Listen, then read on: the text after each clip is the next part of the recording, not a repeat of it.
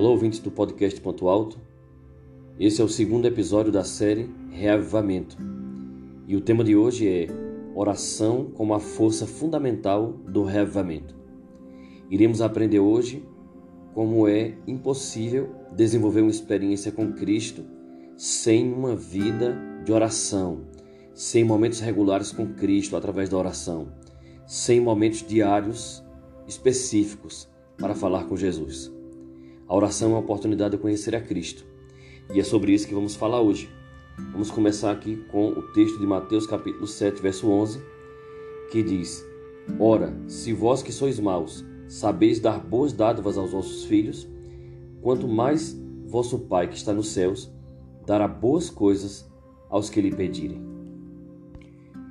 Jesus Cristo, mesmo sendo Deus, esteve vivendo uma vida de oração aqui nessa terra. Foi visto pelos discípulos muitas vezes orando noites inteiras. Foi visto pelos discípulos orando profundamente no Getsemane. A oração de João capítulo 17 é o exemplo do profundo relacionamento de Deus e Jesus Cristo, da profunda união de Cristo com seu Pai. Jesus ensinou sobre a oração não apenas com o discurso, mas com seu exemplo. Jesus nos ensinou que sem a oração, a vida espiritual ela é vazio, estéril e fraca. E sem a oração, nos tornamos impotentes para enfrentar as tentações de Satanás. Por nossa própria força, não podemos vencer o inimigo. Além disso, Deus age poderosamente quando seu povo ora. Alfred Lord Tennyson estava certo quando disse: mais coisas são realizadas pela oração do que este mundo imagina. Ao longo das Escrituras, os grandes reavivamentos foram banhados em oração. O Antigo Testamento registra a intercessão dos patriarcas e profetas, quando eles buscaram o reavivamento. Moisés, Davi e Daniel pediram poder ao Todo-Poderoso. O livro de Atos mostra os cristãos do Novo Testamento, ajoelhados alcançando o céu, buscando o derramamento do Espírito Santo. A vida de oração de Jesus revela uma dependência constante de seu Pai. Os evangelhos nos dão vislumbres da fonte de seu poder espiritual. Quando estava ajoelhado a sós com o Pai, o Salvador recebia maior força. No livro Mensagens Escolhidas, volume 1, página 121, Ellen White diz: Só podemos esperar um reavivamento em resposta à oração.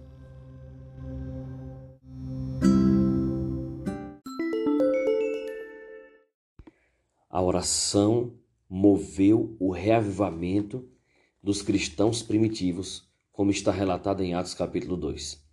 Eles ficaram cheios do poder do alto. O Espírito Santo foi derramado de maneira acentuada. Corações foram tocados, vidas foram transformadas. O evangelho entrou nos lugares mais difíceis e milhares foram convertidos. Em Atos capítulo 2, três mil foram acrescentados à igreja.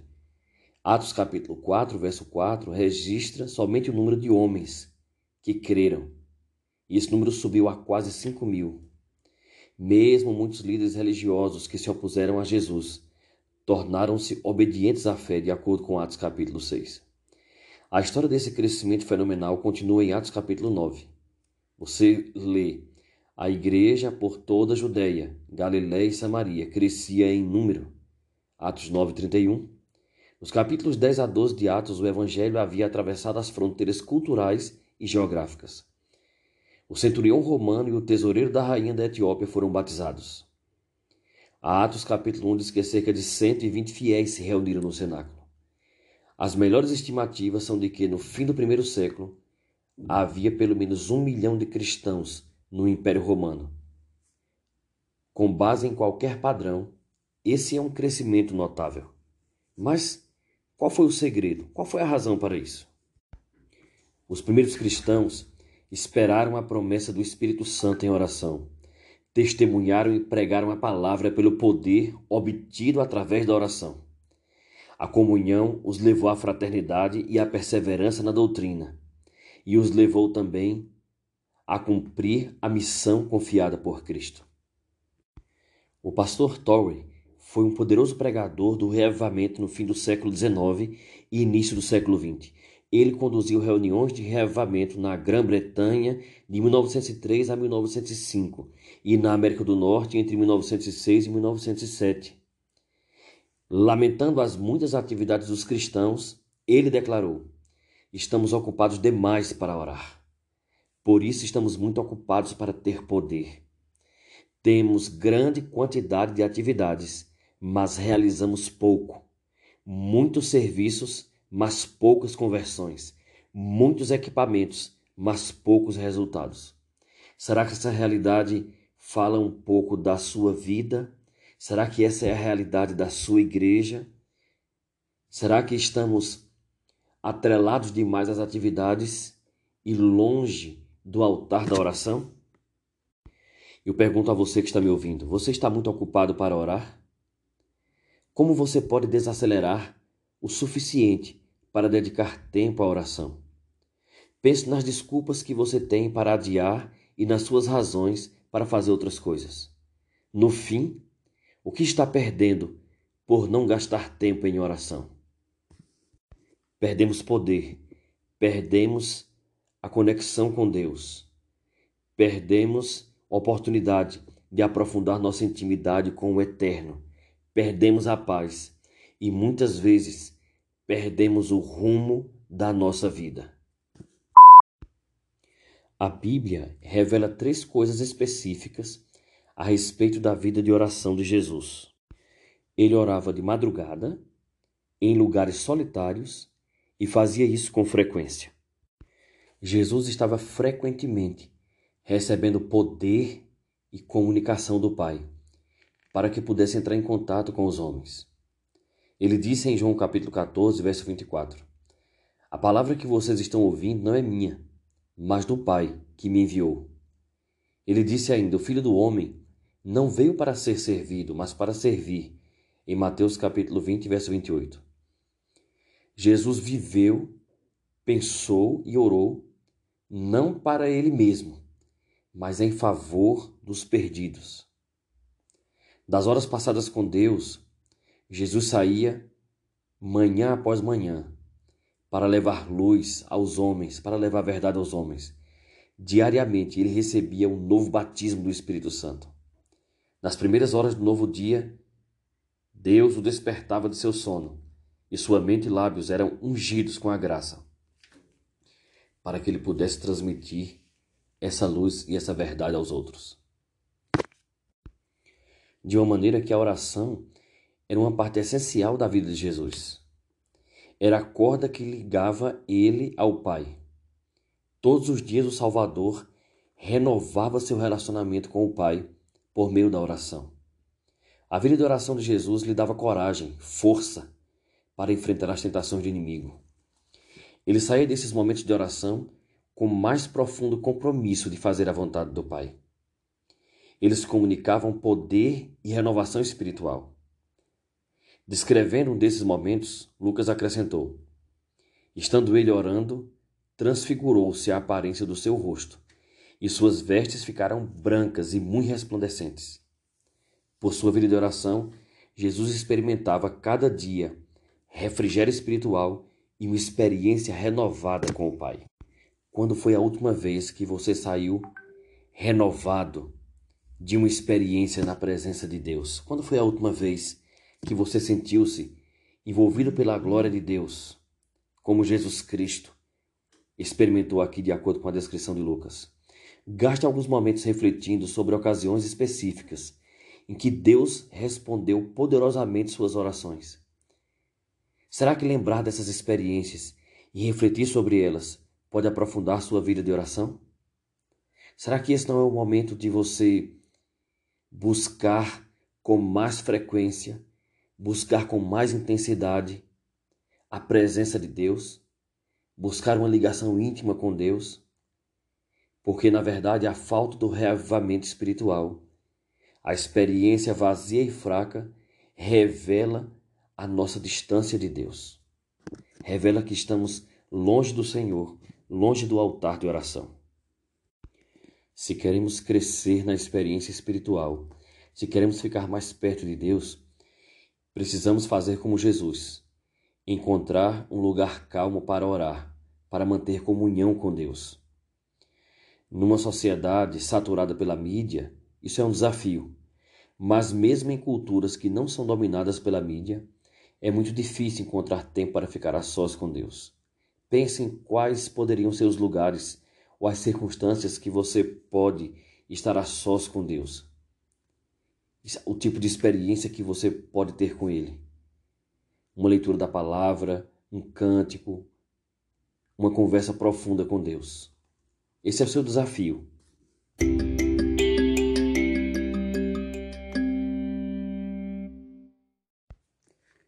Embora Jesus muitas vezes dedicasse tempo orando sozinho, houve várias ocasiões em que ele encorajou seus discípulos mais próximos a orar com ele.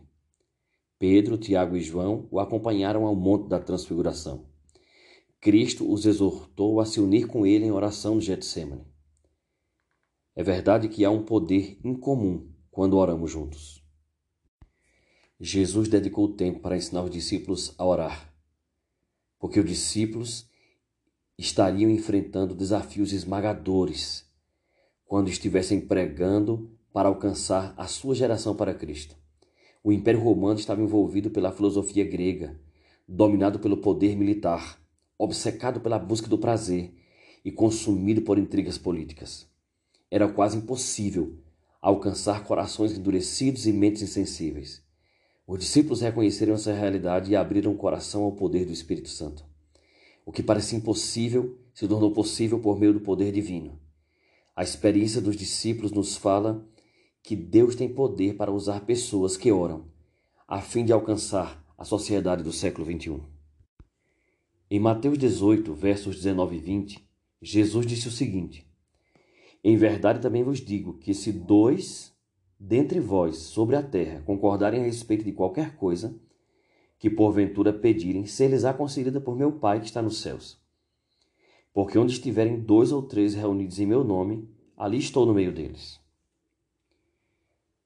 Essa promessa aqui é feita na condição de que as orações do povo de Deus sejam unidas.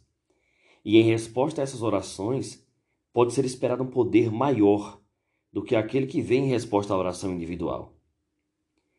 O poder concedido por Deus será proporcional a unidade dos membros e seu amor a Deus e o amor uns para com os outros. John Bunyan declarou: Você pode fazer mais do que orar depois de ter orado, mas não pode fazer mais do que orar até que tenha orado. Quando nos envolvemos em fervorosa e sincera intercessão, o Espírito Santo atua poderosamente, de maneira miraculosa, por meio de nossas orações unidas.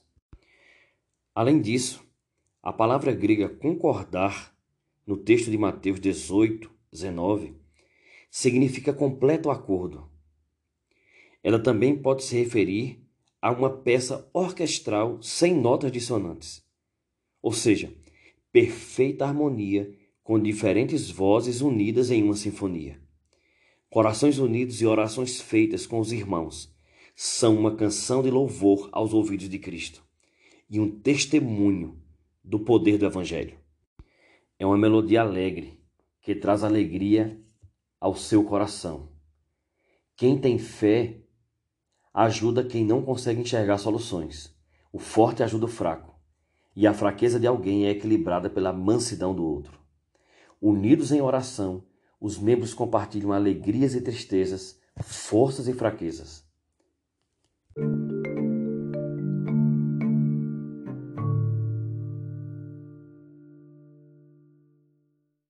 Nesse texto de Mateus 18, 19 e 20, Cristo promete duas coisas específicas aos que estão unidos em oração e compartilham louvor e pedidos.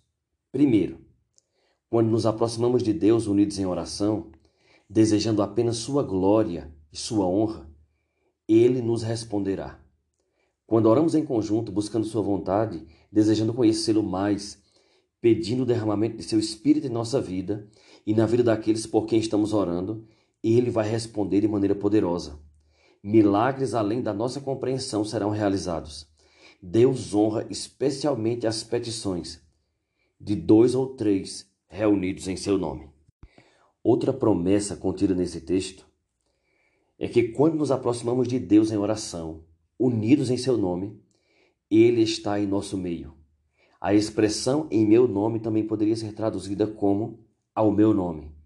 Isso implica que as orações oferecidas não são apenas oferecidas por pessoas unidas entre si, mas por pessoas unidas a Cristo. Esses cristãos que oram estão buscando mais de seu amor, ansiando sua presença e desejando sua glória. Discípulos que oram têm a alegria de saber que sua presença é real os antigos rabinos tinham ditado que dizia que algo especial ocorria quando dois deles se sentavam juntos à mesa, discutindo a lei de Deus. Eles acreditavam que a mesma glória da Shekinah, que se manifestava entre os querubins de ouro sobre a arca da aliança e representava a presença de Deus, repousava sobre a mesa na sala onde eles discutiam a lei e a tornavam gloriosa. Embora exista um templo real ou santuário no céu onde a glória de Deus se manifesta, em um sentido real, somos o templo de Deus, criado para manifestar sua glória ao mundo. Quando oramos com corações unidos, a presença de Cristo é evidente entre nós e sua glória é revelada. Precisamos estar unidos entre nós, mas principalmente unidos por Cristo e para Cristo. Quando nos ajoelhamos para orar uns com os outros, Cristo promete estar em nosso meio.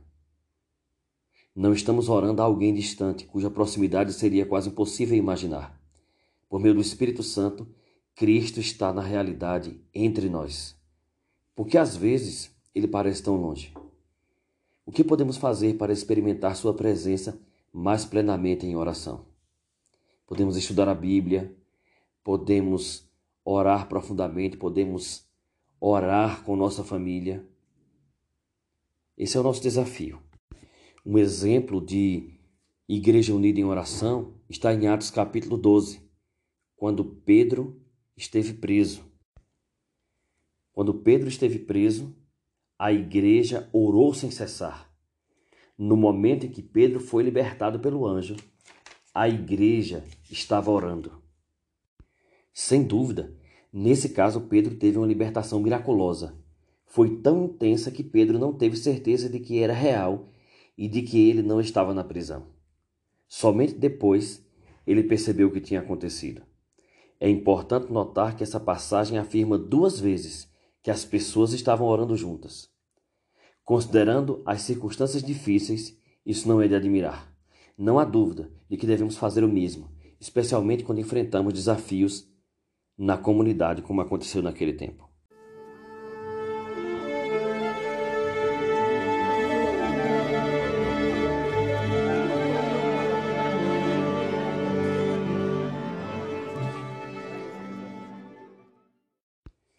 Você já se perguntou por que a oração é essencial?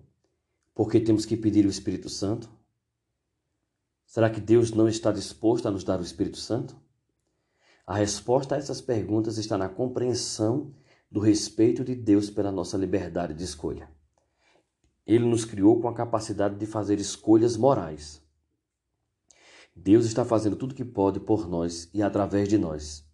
Antes de orarmos, mas Ele respeita nossas escolhas. Na oração, nós reconhecemos livremente nossa total dependência de Deus e damos a Ele a liberdade de interferir em nossa vida.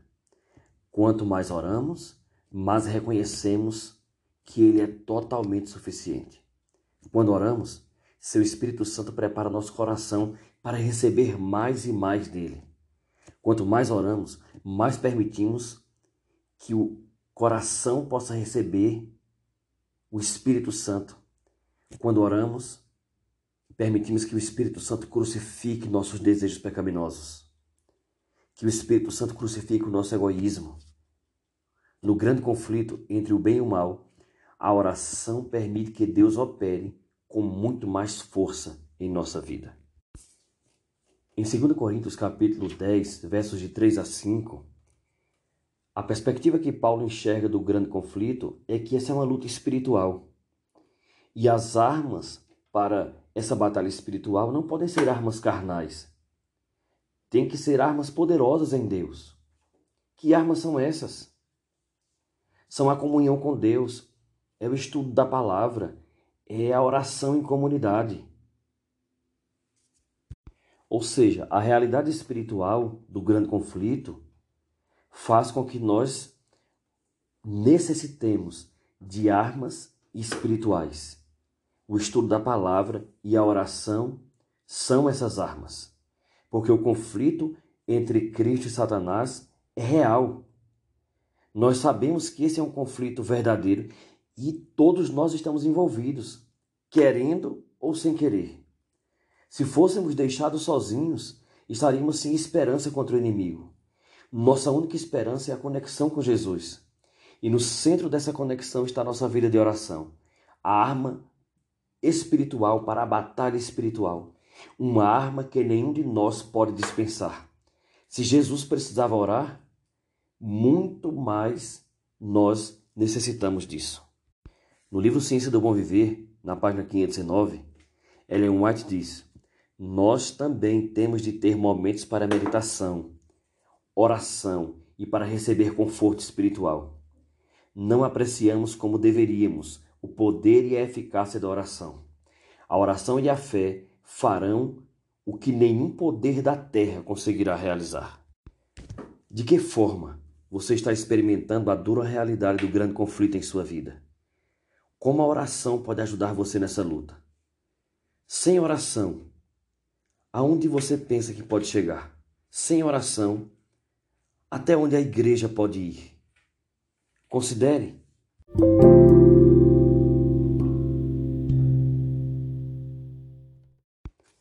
Há muitas maneiras eficazes de orar. O conhecido evangelista Mark Finley, ele apresenta quatro princípios de oração que podem fazer a diferença em sua vida. E eu vou falar um pouco sobre eles agora. O primeiro deles é: separe um tempo cada dia para estar a sós com Deus.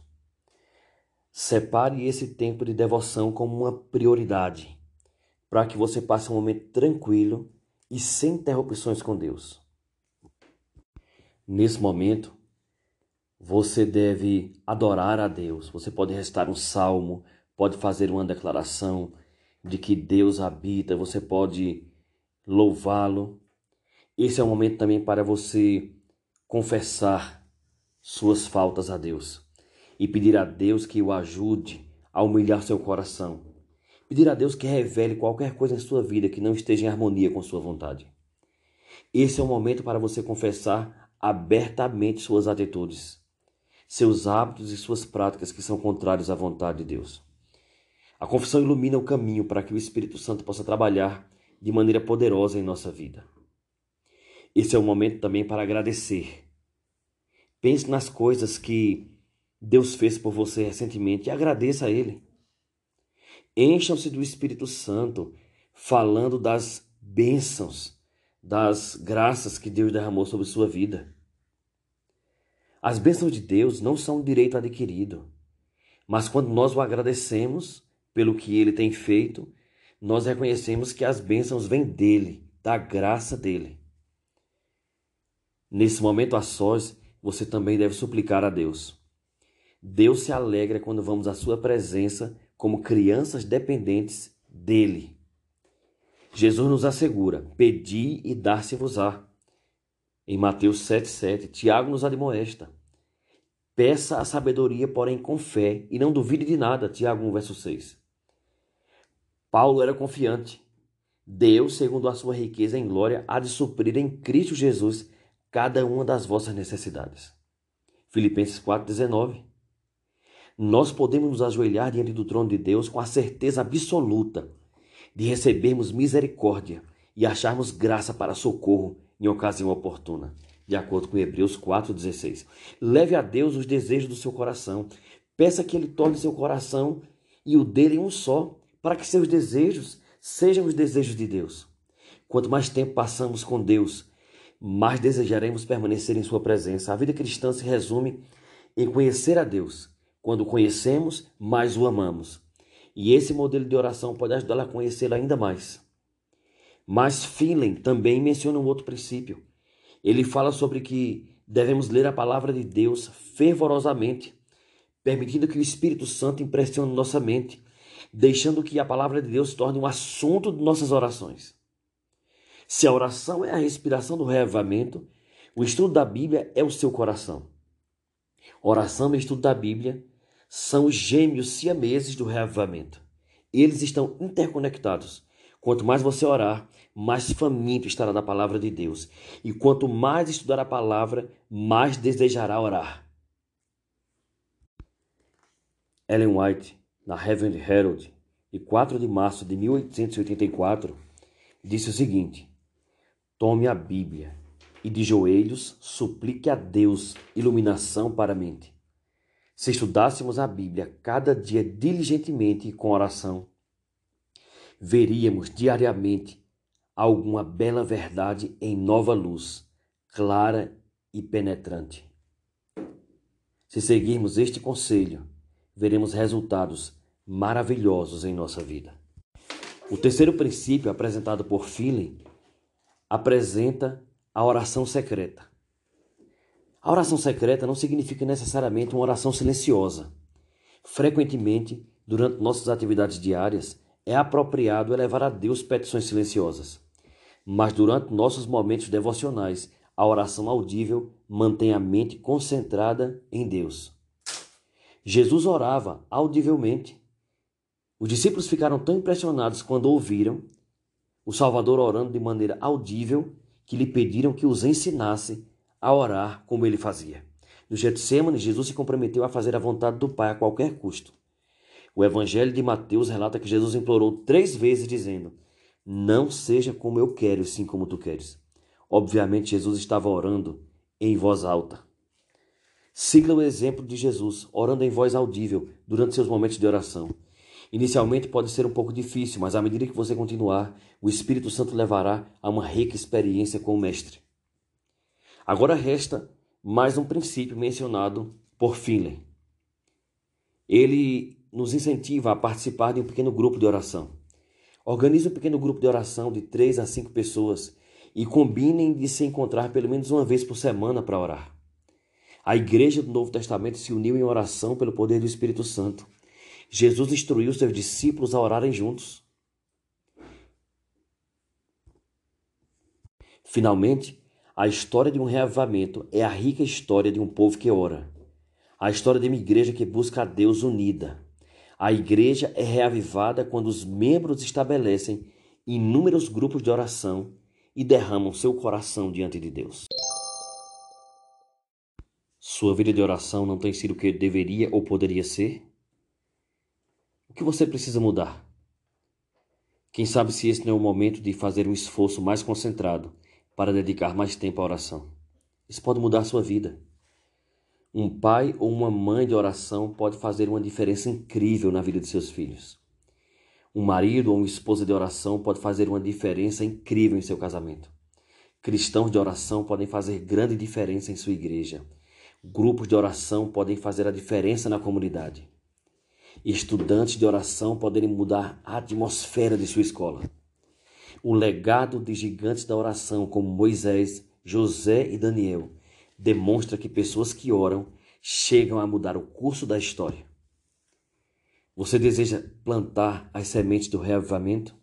Inunde sua vida de oração. Cubra sua família de oração.